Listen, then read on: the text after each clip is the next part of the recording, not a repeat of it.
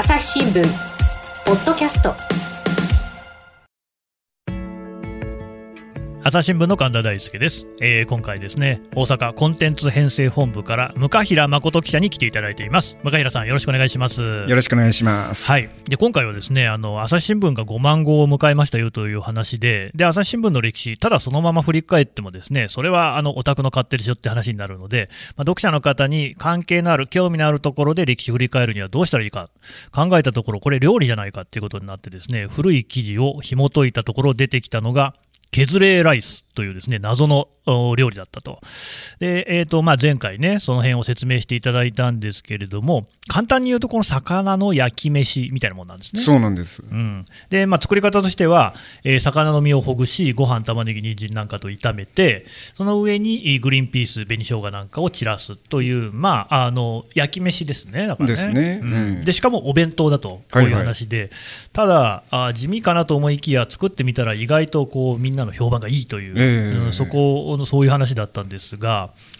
そもそもの削れライスって何なのかっていう話を途中までお聞きしたところでした。そうでした。で、えー、と削れ、えーっていうのは何なんでしたっけ？ケジャリーだと。ケジャリ。ー、ええ。ケジャリーって何ですかね、あのーええ。何なんでしょうね。うん。はい。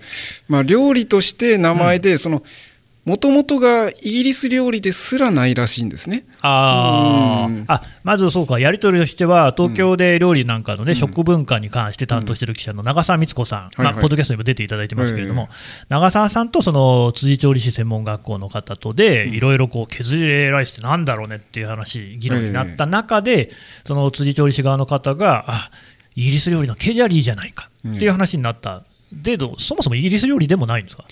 あの、もともとはインド料理らしいんですよ。あー、インド料理ね、ええ。はいはいはいはい。で、植民地下で、あの、向こうから入ってきて、うん、向こうではタラを蒸してな焼き飯にするんですって。ほうほうほう。でただ向こうではカレー粉使わないらしいんですよカレー粉、インドなのに。インドなインドなのに使わないんですか？インドなのにカレー粉使わない。であのまあ多分カレーの方が主催でその付け合わせみたいななんじゃないですかねおそらく。うーん。ああ、なるほどね。ええ。はははははは。うん。それであのそれがイギリスに入ってきた時に、うん。なぜかそこでカレー粉を使うことになったと。なんかあれかもしれないですね、ええインドから来た料理だから、とりあえずカレー粉を入れとくかみたいなことみたいな感じですかね。うん。うんはい。でだからおそらく私たちも分からなかったんですけど新聞が出た後でインド料理に詳しい方からこれはケチャリっていうイインド料理じゃないかとかっていうお話が出てましたからその辺なのかなと思ったりしてますけどだからその今、ケジャリーって聞いて、そのイギリス料理って言って、なんかポンとこうすぐに思い浮かぶっていうことではないんですね。そうなんです。ううんんインド料理としてもってことですよね。ええうんうんでだからでもイイギリスでは今でも現役の料理らしくってですね。あ本当ですか、えへえネットとかでもその作り方とかってレシピが出てますよって長澤さんに教えていただいてですね。載ってるんですね。ええ。へえうんうんまあなんとも不思議なことで。でもその1940年に載ってるレシピですよね、そうですそうです。それだからイギリスの料料理なんて、まあ、それこそイギリスだけじゃないですけれども、はいはい。洋食自体、日本でまだそんなにね、それほどこうまだ盛んだったわけでない、今のようにどこでもね、レストランで食べられるっていう時代じゃないと思うんですけれども、ね。やっぱりそういううイギリスの料理なんかを食べたい、洋食を食べたいっていうのは、当時の人も思ってたってことなんですかね？おそらくはもうそろそろ物がなくなってくる中で,、うん。でなおさらやっぱり洋食なんて食べれないじゃないですか、うんで数少ない食材の中でできれば洋食っぽいものだけでも作れないかなみたいな願望が含まれてるのかなと我々も推理したりしたんですけどね。ううん。まあ、ちょっとね、その話を聞く限りですと、まあ、焼き飯、魚の焼き飯って感じで、はいはい我々の考える洋食っていうのとはちょっと遠い感じもしますよね。そうですね、えーうん。まあほら、ハンバーグだ、オムライスだっていうことは、えーでもやっぱり当時の人としては、そういう中でちょっとこう洋食のね、えーえ香りといいますか、えー何かそれに近い雰囲気といいますか、えー感じたいなんてあったんですかね。あったんでしょうねおそらくね。うんなるほど、うん。でこのおケジャリー、ケジャリーじゃない、えー削れライスはいはい。ですよね、これ実は今回、ですね、うんなんと向平さんに作っていただいた、朝早起きしました。すいません、本当にね申し訳ないんですけれども、えというわけなんでね、もう今ね、ちょうどこう収録してる時間もですね、えー12時の45分ぐらいということで、お腹も空いてきましたんで、はいはい。ちょっと食べさせていただこうかなと思うんですけれどもね、はい、あの持ってきますね。はい大丈夫ですよ。この前こうえーシールドがありますから皆さんこうあのセルフディスタンス的にも問題がないと思います。これ意外とあのちゃんとやってますんで、ええ。ーアクリル板的なものがねそうですね。あって、うん向平さんともだいぶ距離が離れてるんですけど、はいはい。開けます。はい、あ確かにちょっと綺麗。えあのですね、なんですかね、やっぱりグリーンピースが乗っていて、うん。それがすごくいい色合いを出している、えうん。それとこれはなんだろう、あこれあれですか、これ紅生姜乗ってるんですか、これ。そうです。はは、で、人参もこれ結構色味綺麗ですね。そうなんですよ、うん、お魚これ何ですか？あのねあの急に言われたんで、うん。家にある魚使うしかなくてですね、うん。生魚は使えなかったんですよ。はい。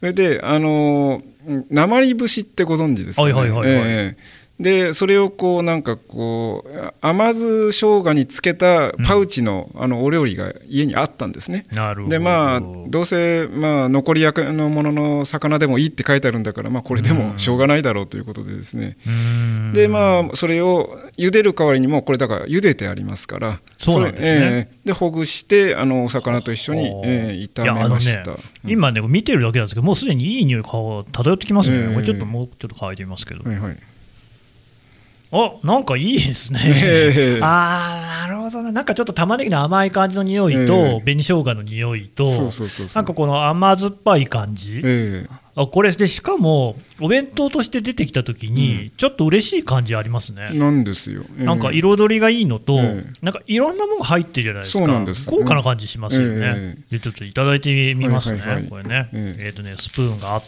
ええいただきます。どうぞどうぞ。はい。これは、よ。うん。うん。これ結構美味しいですね。そうなんですようん。うんうんうん。多分使う魚によってだいぶ感じが変わるみたいですねあーうんあれ、でもこれ塩コショウだけの味付けですか？あのただ今回はその魚にもあのうん漬けがありましたから、ああ、そうかそうか。うねょちょっと甘みが増してると思います、いや、これね、うまいっすね。うん、そうなんですよ。意外なことに、ええ本当ですね。うん。いやえっとね、どう説明するかな、やっぱりね、いろんな味が一緒に入ってくるっていうのがまず一つある、うん。玉ねぎの甘みあって、うん。まあ、塩コショウの味があって、それからまあ魚の味も当然あって、であともう一つは食感が結構それぞれ違う、ええご飯の食感があって、うん。まあ、玉ねぎの食感があって、ええあとグリーンピースの食感、ええこれ結構ね、あのええまあ固めというか、まあ、あの歯ごたえがある。でそこにその、まあ、さらに紅生姜があったり、はいはい。さまあ、魚自体はねほぐれてるしから柔らかいっていうのもあって、なんかねいろんなものが口の中でね、こう踊る感じ。えいやすいませんね。なんかあんま食レポとかもちろんやったこともない。単なる記者ですからね、えはいはい。あの不手際はご容赦いただきたいんですけれども、いやこれね作ってほしいですね。これうまいですね。あうんこれ実際に向平さんが食べられた時の印象ってのはどんな感じでした、だからあの作ってる最中の味見してる時っていうのは何ぼやっても味がしないだったんですよね、そうなんですか。ええそれはね、つまりあの、うん弁当に詰めて紅生姜とグリーンピース散らすまでなんですよね。ええ。でだからその温めてる時っていうのはなんか意外とあんまり味がしなくてだいぶ塩コショウ振ったんですけれど、うん。であの冷ましてちょっと置くとしな馴染んできた味が出てくるんですよ。不思議なことに。いやーこれだからやっぱお弁当料理と銘打つだけあって、冷めた時に一番美味しい味になってるんですね。なってるんですよどうも。いやなんかもう1940年って、うんだいぶ古い話だななんて思ったけれども、これ全然バカにしたもんじゃないですね、ですね、ただこの作者の方村上孝子さんというらしいんですけれど、はいはい。結構センスが変な人でですね。あそうなんですか、ええ。他にもあるんですか？他にあるのがですね、ええ。あのまあ、だんだん要するに1940年代のものがなくなってくる時期に活躍してた方なので、うん。あのうんお米がなくなってくるからトーストを食べましょうと言って、はいはいはいはい。でトーストに何を乗せるかというとあのサンマを乗せようって言って。とトーストの上でサンマスか、ええ。はい、はい。うん、あとはなんかこう、ね、なんだっけ松茸乗せるとそれはそれで無理だろうというそう高くないのか。あのでもね、いや、ええそうか。あの、ちょっと今思ったんですけど、ええこれ、そもそもイギリス料理、しかもインドからのっていうええ話だったじゃないですか、えでイギリスの植民地だった国にエジプトってあるんですけれども、エジプトにね、コシャリって食べ物があって、でまあ、これは削りライスとかケジャリとは全然違う、たまたま音がちょっと似てるっていうことだと思いますけど、何が似てるってね、炭水化物の塊なんですよ。でこれは日本でいうとこのそば飯であのいわゆるご飯と、うん。まあ、豆みたいなものと、それこそ玉ねぎですね。玉ねぎ炒めたものと、からあの向こうの焼きそばみたいなものが乗っかってて、うんでそれをもう大量に食べるんですけれども、美味しいんですけどね、食べ過ぎるともうてきめんに太るっていう食べ物が。でやっぱ当時のその、でもそのコシャリもやっぱいろんな味、食感が一緒に口の中に入ってくる楽しさってあるん。でまあ、そば飯とかそうですもんね、それとなんか似てる感じもしたなと、あと、サンマをパンに乗せちゃうのはちょっとぎょっとしますけど、ただ、例えばオランダとか北欧とか行くと、あのサンドイッチの中に丸ごとその魚の酢漬けみたいなのが入ってるっていうのは、わりかしよくあるんですよね、本当に何にも入ってなくて、なんかね、何かしらケチャップとかでね味付けるのかなと思ったらそれ何にもないっていう、オリーブすら入ってないみたいなのあるんですけれども、まあまあそれも向こうでは食べる。だから、おそらくこの作者、えー、と村上さんでしたっけ？そう高子さん。あ村井さん高うん村井貴子さん。村井貴子さん。うん。この方って相当その料理の、うん各国の料理の知識ある方だったかもしれないですね。ですね。うん。でまたそれがもうすでに当時の新聞に載ってたんですね。え。いやーなんか戦前の日本っていうのもわりかしいい世界だったのかもしれないなって思っちゃいますね。えなんか侮りがたしと思いましたね。本当ですね、ええいやこれはあの別に今普通にお店で出しても、あの弁当として出してもええあのみんな食べると思いますね。あの会社に持ってった後これを商品化しようと変に盛り上がりましてですね。なるほど、え朝日新聞ポッドキャスト朝日新聞ポッドキャストニュースの現場から。ある種すごい興奮している中で笑顔を見せてると、トランプ氏の呼びかけに応えてですね、ええ。その祝祭的な雰囲気っていうのが現場にあった。その子供のまだライオンなんですけれども、はいはいただなんですね。ただ。はい。余剰動物っていう言い方が業界の中ではあるんですけれども、世界有数の海外取材網国内外各地に根を張る記者たちが毎日あなたを現場に連れ出します音声で予期せぬ話題との出会いを。朝日新聞ポッドキャスト。ニュースの現場から。ちなみに、うん。そのレシピたくさんめくられたわけですよね、ええそうですそうです。作ってみたのは削れライスだけですか？そうですね、うん。えー今のところは、まあ、あとなんかいくつか試作はして、まあ、将来的にちょっとなんかご披露しようかなと思ってるのはありますけれあど、ーえーこれもしよかったらね、ええ。今のところ構想にあるもの例えばどんなのありますか？あのこれを書いた後に、うん。まあ皆さんからいろいろと、まあ、こんな料理もありますよってご紹介したのを見てこれつけぜひ次作ってくださいっていうのが結構来たんですけど、うんうん。中でダントツ多かったのがいちごフライでしたね。いいちいちごフライ？はいはいはい、い。ちごの揚げ物ですかね。そうですそうです。あー。えー。そういうレシピがある。あるんです。これも村井さんでした。これもあーやっぱ村井さんってそういうとこあるかもしれないですね。変なところのある人ですね。なるほど、いちごフライね、ええうん。ほこう他に何かありますか？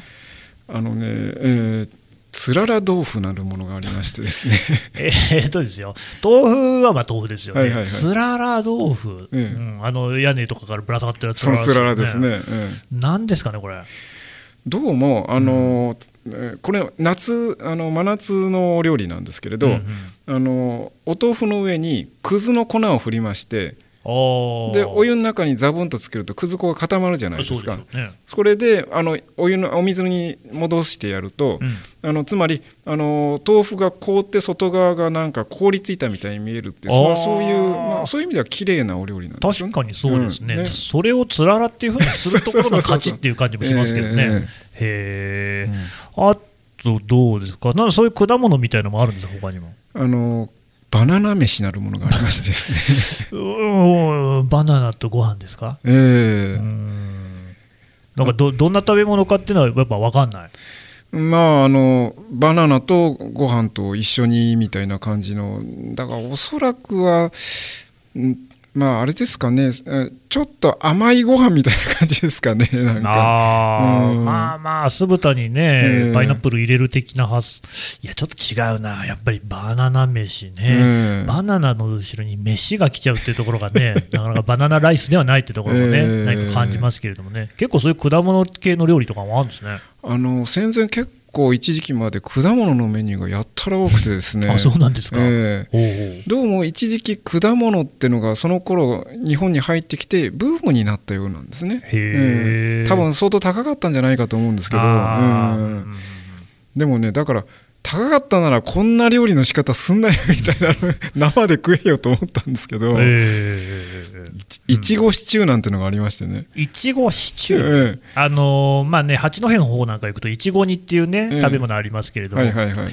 それは、えー、とウニとイクラと、あと、なんだっけ、アワビだ、を入れた、あーまあ、スープですよね、これ、めちゃくちゃうまいんですけど、どうやら話の感じだと、本当にいちごが入ってるんですね。はい、あのいちごを普通に鍋に入れて砂糖と一緒に煮ろというそれだけの料理ですね。いやあの普通にいちご食べても良いので、あでもね、まあ、あの向平さんもご存知かと思うんですけど、はいはい。昔っていちごって今みたいに甘くなかったですもんね。そうなんですよ。練乳かけたりして、うん。ええ。甘くして食べてたじゃないですか、ええ。その感じですかね。昔今もありませんけどあの平べったいスプーンありましたよねいちごの柄のありましたありました。ええ。うん。うんうんあれでブチュって潰してね。うんうん食べた。てた。うん。グレープフルーツなんかも砂糖かけて食べてましたもんね。まあ、でもスープ、なんでしたっけ、いちご、シチューです。いちごシチュー、シチューに、肉の代わりにいちごってことですかね。うん。うん。うん、美味しそうなものとかもありました？うんまあねいろいろと変なものが多いんですが、うん。まあうんうん。そうだないろいろある中でなかなか結構だからつまりインパクトがねあのやっぱ中心にねやっちゃうのでね。ああ、うん。なるほどうんね。まあ、ただねあの中にはあのな名前がね変なんでねちょっと、うん。あのピックアップしてみたんですけどね、うんマスアラ・サンジェルマンなる料理がありまして。えー、とマスアラ・サンジェルマン、サンジェルマンっていうのは、多分フランスの,、ええ。あのサンジェルマンっつって、ええ。まあ、今でもパン屋さんとかね、東京にありますけどね、そういうええ。まあ地名というか、まあ、ええ。なんかそんなようなものですかね。まあだからマスの切り身にメリケン粉をまぶうん、して。マスは日本語なんだ。でそうなんです、マスなんです。アラってアラカルトのアラですよね、多分ね。カタカナでアラ・サンジェルマンだそうです。はあ、おしゃれなのかなんなのか、うん。ああごめんなさい。な、えーどういう料理ですって？まあだからパあのまあざっくり言うとマスの切り身に衣をつけて揚げて、うんうん。でその後あのパセリとかほうれん草を細かく刻んで、うん。あのここからが大変なんですけどこのざるで裏ごしをしろとざるで裏ごしね。ね。うーん。でマヨネーズと混ぜ合わせてあのその揚げたマスの上からってまあ言えばマスのムニエルなんでしょうな。ああ、うん。そうやって言われればなんとなく想像つきますね。うんなんかずいぶんかっこよい名前をつけてるけれども、ええただ、だから削れライスとかもそうですけど、ええ結構あのね、つらら豆腐とか、はい。名前にこだわってますよね。なんかこう凝ってまあ読者のインパクトをこう ひ引こうと。そんな感じありますね。ああ、ええいや、そういう、それこそね、まあ、向平さんも今もね、こうええ見出しには格闘されてると思いますけれども、ええやっぱそういうのが大事だったんですよね。だからさっきの村井貴子さんなんかもうかなり戦争が進んだ段階でですね、うん。あの3回シリーズでお正月にあの身体性ぶりの重箱っていうのが出てきてましてですね。ちょちょちょななんでなんですか？身体性ぶりの重箱、ええ。はい。あのつまり新体制つまりあのこの頃ちょうど大西洋不産会ができた頃に、それに便乗して、えでもブリが新体制ってどういう意味って思うんですけど。え 意味よくわかんないですけどね。えうん。でこれはちなみにちなみに読んでも意味はよく分かりませんでした。読んでも分かんない。分かんなかった。いやー、でもだそういう時代背景もね、ええ。反映してはいるんですね。ねううんん面白いですね、やっぱね、ええそういうの見るだけでもね。そうなんです。えじゃあ今後もそういうのをどんどんこう作っていくんですか、もう作らざるを得ないでしょうね。もう外堀埋められたって感じであのじゃあもうレトロ料理記者みたいな感じになってるんですか？もうなんかあのうちのボスからあの君のことはあの料理記者として売り出すことに決めたからとかって言われて売り出すと、ええ。うん。いやええ。でもね、確かにそれを言われるぐらい、ええあの削れライスの記事が、まあよく読まれたんですよね、ねえ。うん。あのヤフーニュースなんかでもね、読んだ方いらっしゃるかもしれない、ええ。どうですか、その反響なんていうのは？まああんなに好意的な記事がねあのずらっと並んだヤフーニュース初めて見ましたけどコメントですね、コメントのところ。安コメってやつ、まあ普段大体朝日の記事はね、朝日ってだけでもう叩かれてるんですけれども、ええ。これは好意的だった、ええ。どんなコメントが載ってました？まあなんかやっぱり料理のことってみんなこううんちくを言いたいんですね、うん。やっぱ。うん、だから、うん。まあ、さっき言いましたそのこれは多分イインド料理のケチャリだよとかね、うんうんうん。そういうことを書いてる方とかですね。そうですか。えーとにかくあとやっぱ作ってみたいって人が意外と多かったですね。おなるほど、まあ、一応そこにね、あうん。の写真とかの形でレシピは載ってるわけですよね、うん。昔のだけど、実際に作った人なんかもいるんですかね？あのなんか読者の方でこの間あのお便りをいただきまして作ってみましたっつってですね、おー。ええ。うん。あの生活暮らしの方の編集部の方に届いたそうなんです、ええ。ええその方は鮭を使われたそうですよ。ああ、うんそれもいいですね。色味もまた良さそうだ。そうなんです、うんええうん。でそれはそれで美味しかったですっつって。ああ、ええ。やっぱ美味しいんですね。ええ。うん、いや、確かにその、まあ、なかなか今、この2021年の世の中に生きていて、はいはい。昔のことっていうのを実感、体感するって難しいじゃないですか。そうですね。いや、うん。我々ももう忘れちゃってますもんね。ええ。なんかまあ僕らのって言って一括りするのもなんですけれども子供の頃なんてええ。もっと街とか汚かったですもんね、ええ。うん、なんか吸い殻とかいっぱいその辺に落ちてたし、ええ。あと公衆便所とかも汚かったし、はいはい。ですごい変わってんだけどやっぱこうずーっとそこにいるから変化に気づかないとこあるじゃないですか、うん。でも料理ってそういう意味で言うとレシピで再現できるっていうのが大きいですね、そうなんですよ。うん。だからその当時の人が食べてたものにどういうイメージを抱いてたかとかそういうこう感覚的な部分っていうのがある程度再現できるっていうのが大きいなと思うんです。だから例えば私たちがインターネットがなかった頃の暮らしどうだったろうって言うともう忘れちゃってますよね。携帯がなかった時どうやって待ち合わせしてたかなってね、そういうなんかこう記録しておかないと消えちゃうものって意外とあるんだなっていうのを今回逆に思いましたね。うん。あーでもそうやって言われてみれば、うん。料理ってレシピという形で残りますけれども、ええ。記事ってね、うん。やっぱその事件性が高かったりとか、ええ。ニュースバリューの高いことを書いてるから、はいはい、必ずしもその時の普通は書いてないんですそよね。うなんです。うんうん。そういうものって、インターネットができてからそれこそね、いろいろなアーカイブもあるでしょうけれども、ええ。インターネット以前って残ってないですね、そうなんですよ。うん。本の中の記録ぐらい。ええ。いやー、なんかそうやって考えると、料理っていうのがちょっとありがたみがまた増してきますね。こうやって再現することで分かることっていうのは意外にいろいろあるなっていうのが実感ですね。うん。あそうだ、ちなみにその、ね、こうつ料理を作っているときに、ええ。昔の人はこんな風に作ってたのかななんてことも考えられました？あのつまり一番悩んだのがレシピ通りに作らざるを得ないので。で魚を茹でろって書いてあるじゃないですか。あそうですね。でも我々からすると茹で魚って普通ほとんど作らないじゃないですか、ああ、魚茹でないですね。ねえ。確かに煮たり焼いたりですね。ええ。インターネットで調べるとなんか湯にって茹で煮るって書く湯にっていうお料理はあるらしいんですよ、あるんですね。ええ。うん。漁師の方がよくやられるらしいんですけど、ただそれネットに書いてあるのを見ると必ずお酒で臭みは取ってくださいねって書いてあるんです。ああ、なるほど。でもこのレシピにそんなことはどこにも書いてないんです。なかったですね。なかったです、うん。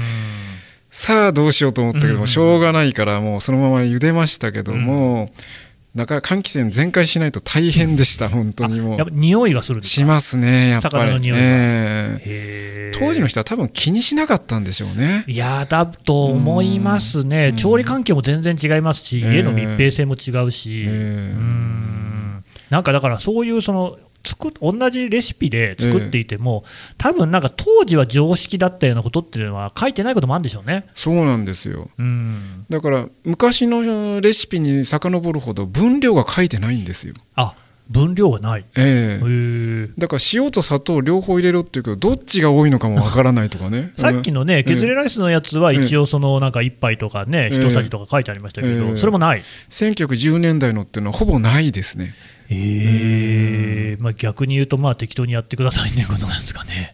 っていうことはっていうか多分今おっしゃったみたいないやあの多分みんな分かってるだろうみたいな、ね。ええうんそういう常識は消えちゃうんですよだから。いやでも確かうに、ん。その煮物とかでもなんでも、大体その醤油とね、酒とみりんとこれぐらいの割合であれば、大体こうできるっていう割合ってあるじゃないですか。はいはいはいはい。